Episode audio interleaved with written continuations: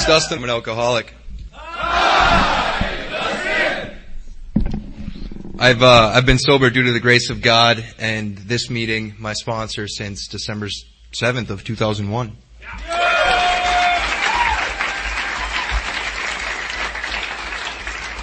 I uh, before I start here, um, I found a gold button out by the smoking area. So if your coat is missing a gold button, I'm going to put it right up here.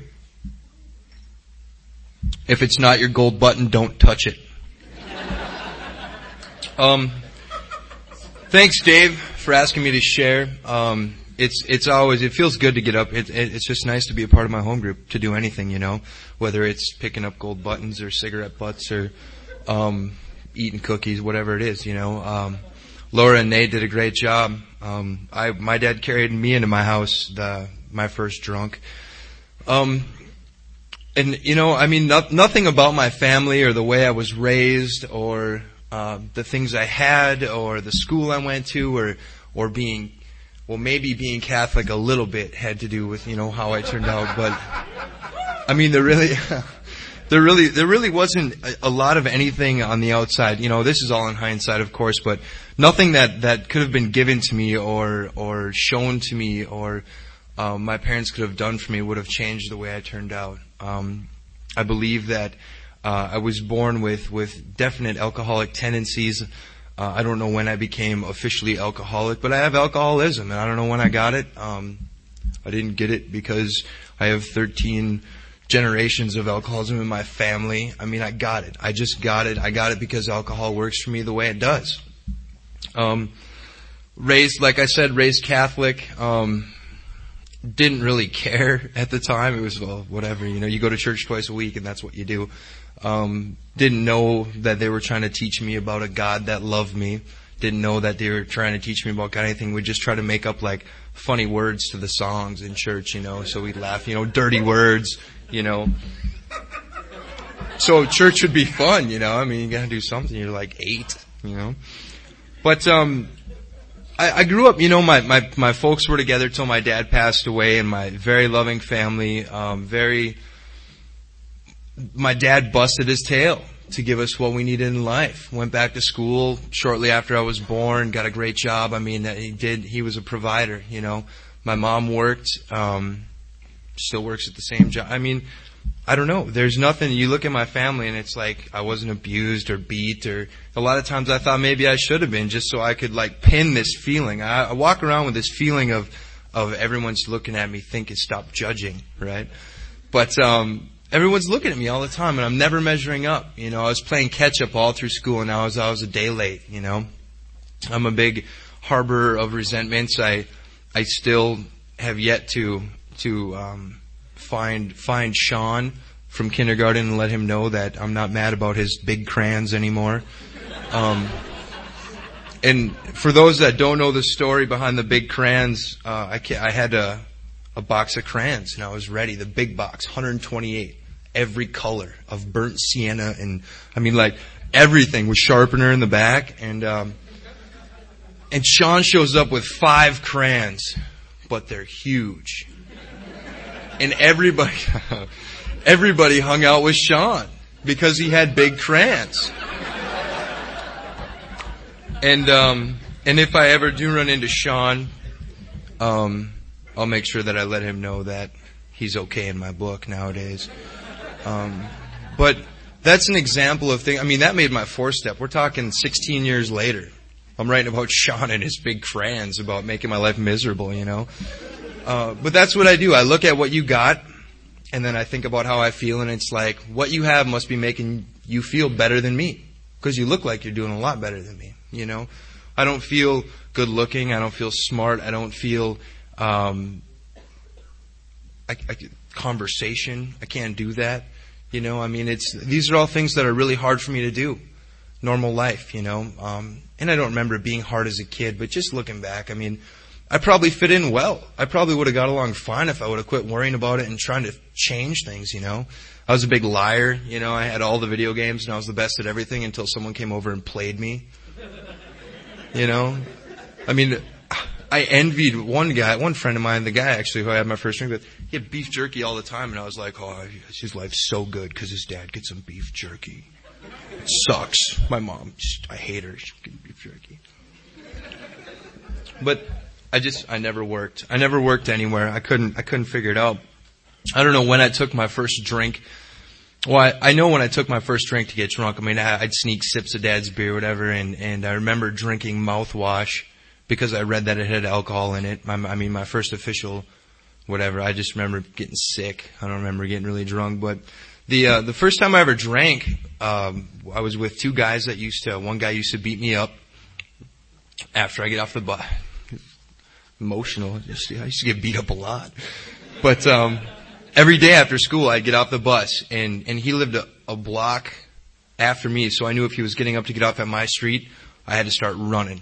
I had to start running as soon as I got the bus. And he always caught me.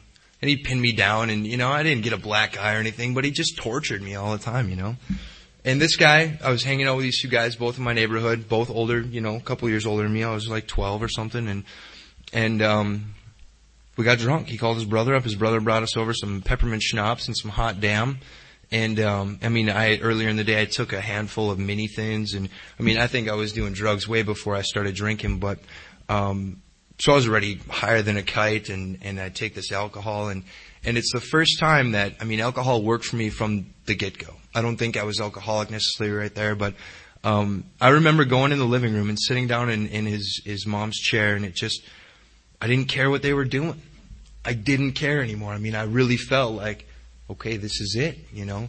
And I didn't think, oh, I'm going to do this all the time, but I just, the, the feeling is so indescribable. And for those alcoholics in the room, you know exactly what I'm talking about, but you just feel okay. It's like, all right, you know?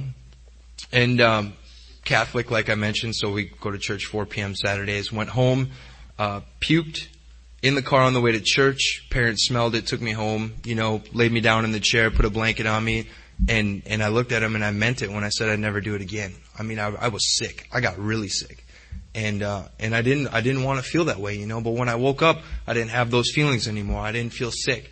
All I remember is that Ross and Brock were cool to me. I mean, they were great, and I don't remember what we talked about or nothing great happened. We just sat there and had some drinks, and uh, but I felt great doing it, you know.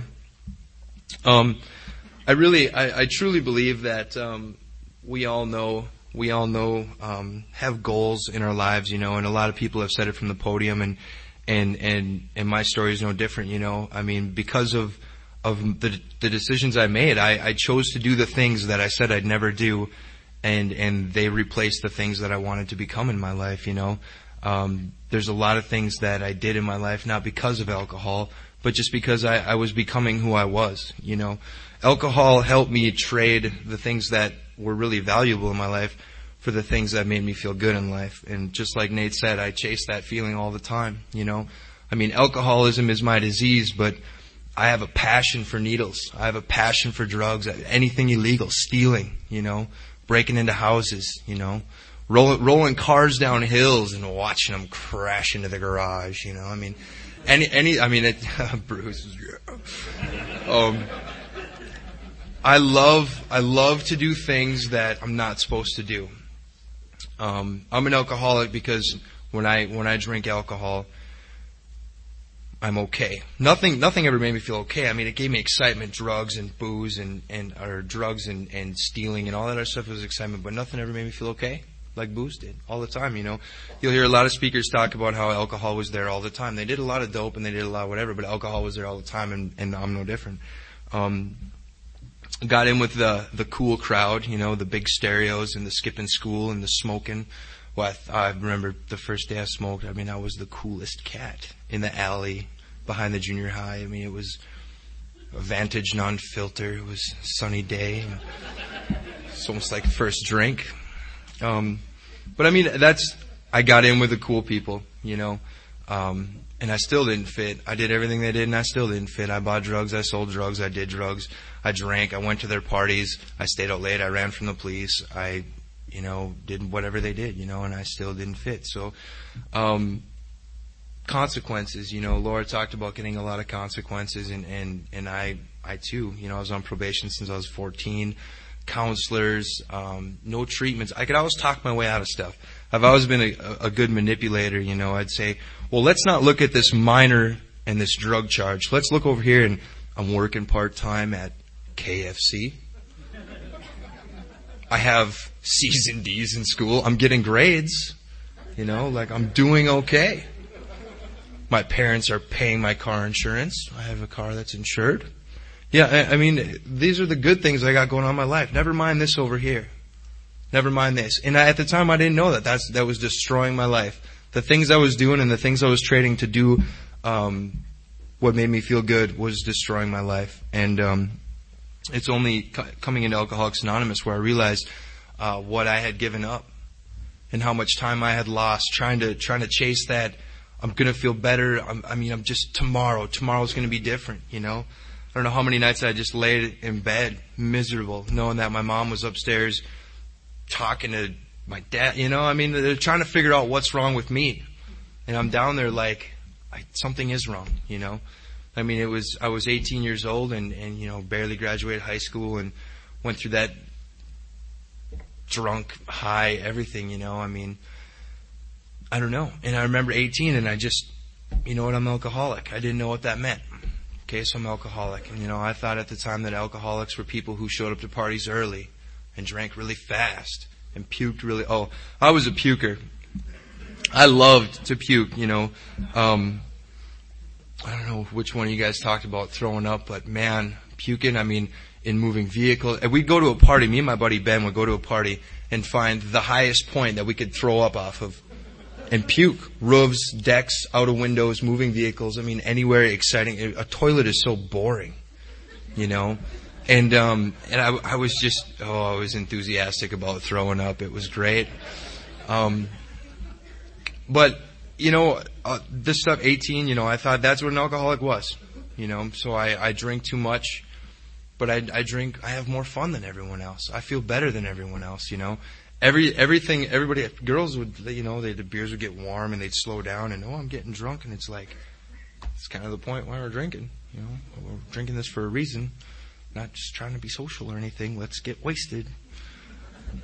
And I don't know. That's the way I drank. Um, it never got better. It only got worse all the time.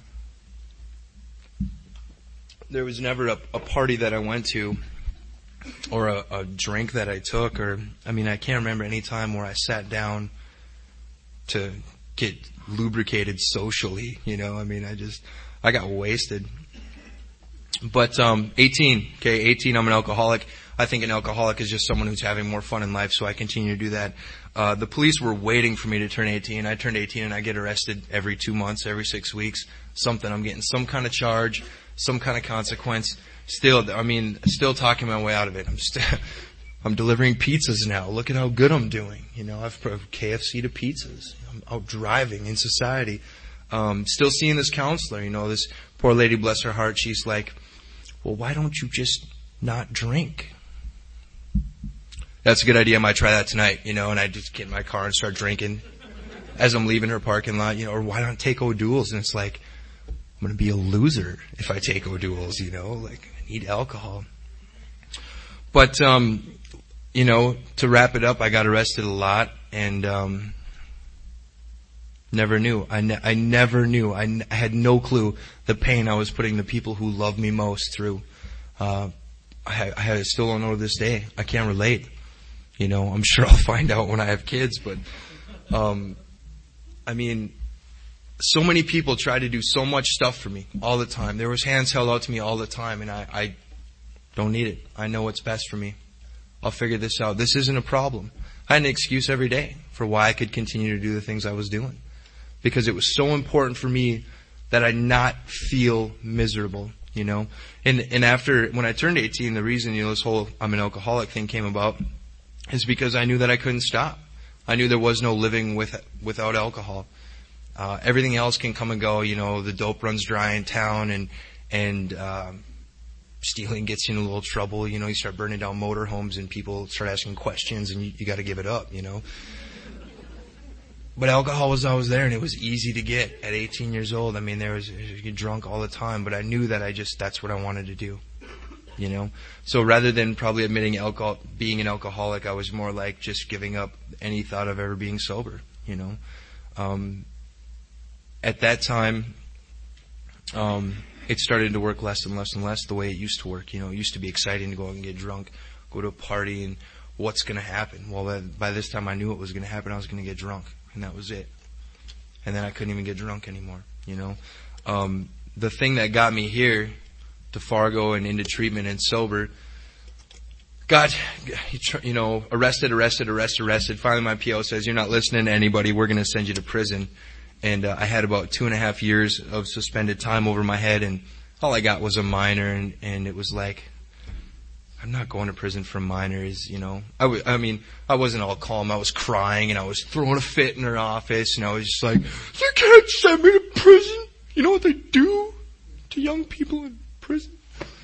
And she, and so she's like, okay, treatment then. We'll go, we'll go to a treatment, but you gotta get out of town and it's gotta be inpatient. You gotta be somewhere where you can get locked up and, and you're not gonna get out. Um, so here I, Fargo, here I come, you know.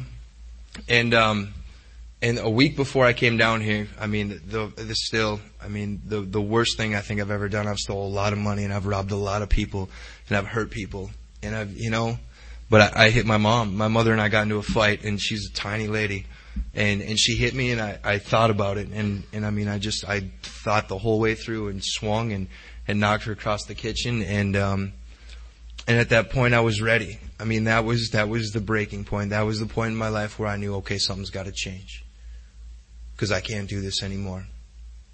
Went downstairs. I was going to kill myself because I hated the way I was living. I hated who I'd become. Um, I didn't have to look in the mirror to see who I was at that moment. Uh, my mom, she, you know, I'm not going to call the police on you. I said, I'll kill you. If you don't get me out of your house, I'm going to kill you. Call the cops. I can't do that. I can't do, it's like, she didn't understand. I mean, I knew how crazy I was and I knew how I had lost it, you know. I mean, so a week later, anyway, fast forward a week later, they're throwing me this big going away party. Dusto's going away party, you know. so I go to this party in this crappy concrete walled basement apartment and, and nothing changed. I mean, no one cared. I was leaving. I was going to sober up. And you don't care. I mean, every, you know, guys doing dope in that bedroom and, and there's girls doing whatever over there. And I mean, everyone did their own thing. No one said goodbye. Not one person. I remember the last last drug I did. I remember the last beer I drank, and and I don't even know if I finished the beer. I was so disgusted at these. I mean, these people. You know, I thought I'd made a lot of. I, I give my life for these guys. I mean, I, did, I gave up my I gave up my life. I gave up my family. I gave up any shot at college. I gave up my grades in school. I I gave up any kind of reputation I had in the town I was living to be with these people and to give them my loyalty and my service. And no one said goodbye. It sucked. It sucked because everything I had believed in my entire life was gone. It was alcohol, it was drugs. I mean, and this that's where where my alcoholism took me, you know. So I came down to Fargo the next day, and I was ready. I was ready to change. I was ready to do whatever I had to do, and uh, get into treatment. And I decided that I need to be tough guy. So all of a sudden I go from this this junky drunk kid from Mandan to a meth cook. I become a meth cook overnight. Did never cooked a batch of dope in my life, and I'm a meth cook. I'm cooking dope all the time back in Mandan. One of the biggest dope cooks around. You know, telling telling all these. I mean, God, I lied a lot when I was new because I was afraid. You know, I was afraid. Went out and started getting my ears pierced a lot because I thought tough guys wore big earrings. Um, and that lasted like three months. There was a couple guys in the group, Patrick and and Robert, who sat me down at coffee and just leveled me, and you know told me that tough guys don't wear earrings, and so I took them out. That's a big moment in my life, letting go of my earrings. You know, I had them for three months; they had become a part of me, but. Um, but I mean, I guess I don't know. Try to put a moral to that earring story. You know, I mean, like the moral of the story is change you need to change in Alcoholics Anonymous. But I was. I mean, things were happening in my life. I was sober now. Um, still didn't like my mom. Still didn't like God. Still didn't. I mean, I didn't like anything like that. And um, and I started acting up in treatment. I started getting in trouble. Started running my mouth. Started. I became the tough guy. You know. I became the tough guy and they wanted to kick me out, you know. So what do tough guys do when they're in trouble? Anybody? Call mom. That's right. You call mom. Mom, they're picking, they're gonna kick me out. Do something, you know? So she did and she, she pulled some strings and I, I you know, I don't know. she got me to stay. They let me stay, but they said you gotta do certain things and they gave me a meeting list and it wasn't like, here, pick some meetings and go. It was like, these are highlighted, you will go to these. Uh, you'll be here and here. And the, the last thing on the list was get a sponsor.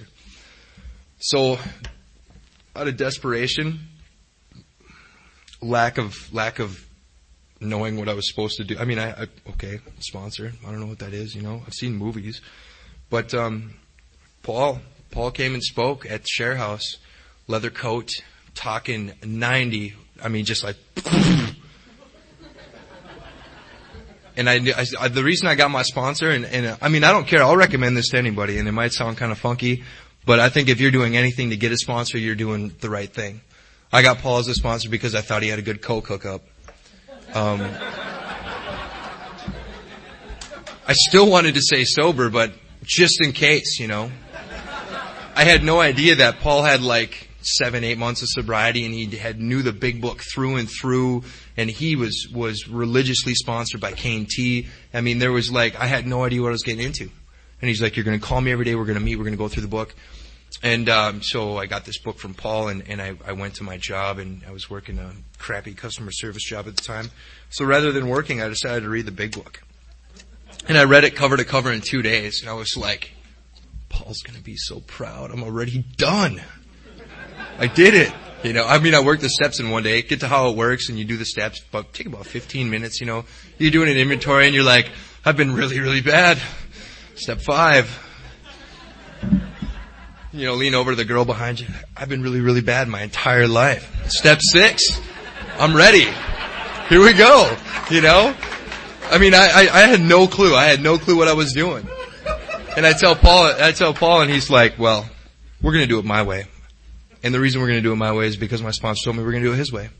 And, um, I was like, I, I, I don't even remember what I said. I, I'm pretty sure I wasn't resisting. I never openly resist my sponsors. I just say, okay, I'll do it. And then I go home and be like, son of a, told me I can't believe they tie my shoes, brush my teeth. You know, I mean, I, you know, I'm not going to do that. But, um, so we did it. We did it his way, you know. Um, I called Paul every day. I called, I mean, I called him twice a day. I called him for everything. You know, he always answered his phone. And he, and he was never busy. You know, the guy, the guy could have been doing brain surgery and, and he would have dropped it. The guy could have been attempting brain surgery and he would have dropped it. Um, to, to answer the phone, you know. I mean, I went to him with the same problem over and over again, you know, her. I went to him with her all the time. And, um, and he held my hand through the whole thing, you know. Um, but it was so important, you know. It was so important because I was so stupid, you know. I mean, I'm. I don't know, you know. I I really. What can you What can you say, you know? I mean, I see I see a lot of new people come in today, and and they think they got the answers, and, and I I pray for them all. You know, I I hope they get someone as a sponsor who says, you know what you, you're probably right, but let's try it this way. Or even better yet, they say, no, you're dumb. You're gonna do it this way. Um, because, I mean, admit it, man. You you're here because you're out of answers. I got here because I was done. I was done trying things. The law was done working with me. My, my mom was done, you know. I mean, I got here because there was no other answer. Um, sponsorship, sponsorship has its, its definite benefits, you know. Um, you can whine and complain and they listen. Kelvin was, I got Kelvin as a sponsor shortly after and Kelvin was good for sitting and listening and he just look at you and really, you know, take it all in and you really felt like he, I mean, he was gonna, he was gonna agree with you. He was gonna take your side this time. I just know this time he's gonna take my side. And then you get the, he leaned back in his computer chair and put his feet up. Here's the deal, Dustin. And as soon as he said, here's the deal, or this is the deal, I just got mad. I was like, this isn't going my way at all, you know. Um, Kelvin, Kelvin is the sponsor that taught me that, um, that chocolate will make you forget about any belligerent new guy ever. I was talking to Mike during the break, and Mike's like, "Yeah, you got to tell this story." Uh, you had a sponsee one time that wasn't doing anything, you know, and that was at the point in my sobriety where I was going to save the world, you know. I mean, I was like, got these guys, man, and if they don't do what I say, I'm going to hell because I mean, the whole my whole life depends on me helping everybody, you know, and um, so I had to sponsor. I'm Calvin. This guy won't call me, and he's not doing anything. And what do I do? You know, how how do I get it through his head that he's going to die? Probably didn't say that. It was more like this guy sucks and whatever. But um, I'm sure I was more concerned about like how I looked. You know, what do I do if I go down to four sponsees? I'm miserable. But um, Kelvin's like, here's you know, I want you to get two candy bars, your favorite candy bar, Kit Kat, Big Cat, piece of cake, and um, I want you to eat one of them, and then I want you to think of ten things you're grateful for, and then I want you to eat the other one. So I got ten candy bars, and or no, no, no, I, I said that wrong. I only got two candy bars. I wasn't that grateful at the time. I never could have came up with 80 things, you know. So I eat the first one, and it, I mean, it would like totally calm me down. It was amazing, you know. Like child was like, it was insane. It worked, you know. So then I had to think of things to be grateful for, and I got, you know, mom, AA sponsor, blah blah blah, you know, and I, I get eight. I have eight things and nothing else, you know. I mean, I'm I'm still fairly new. I'm pretty broke. I'm, my car, I have, I have a station wagon. You know, I mean, the, so the last two, the light, I was at a red light and the light turned green and I said, I'm grateful for the green light and I'm grateful that I have air in my tires. And I like tore that candy bar. I mean, wrapper flying everywhere and I like, one bite, gone. You know, I mean, I was so desperate to eat that candy, but I didn't eat it. I didn't eat it until I had 10 things. But, um, so sponsorship's cool. Get a sponsor. Um, today where I'm at in Alcoholics Anonymous, uh, in my life, wow, I, I'm, I'm good. I'm really good. I'm good because of Paul and because of Kelvin and because of Mike and Kenny and everybody else. Adam, Adam brought me to my first meeting, you know. I'm good because there's so many people in this room that have done something for me that I haven't asked for, that I had no clue that I needed. Um, I, I'm, I, I don't know. I got engaged a couple, two month, three months ago.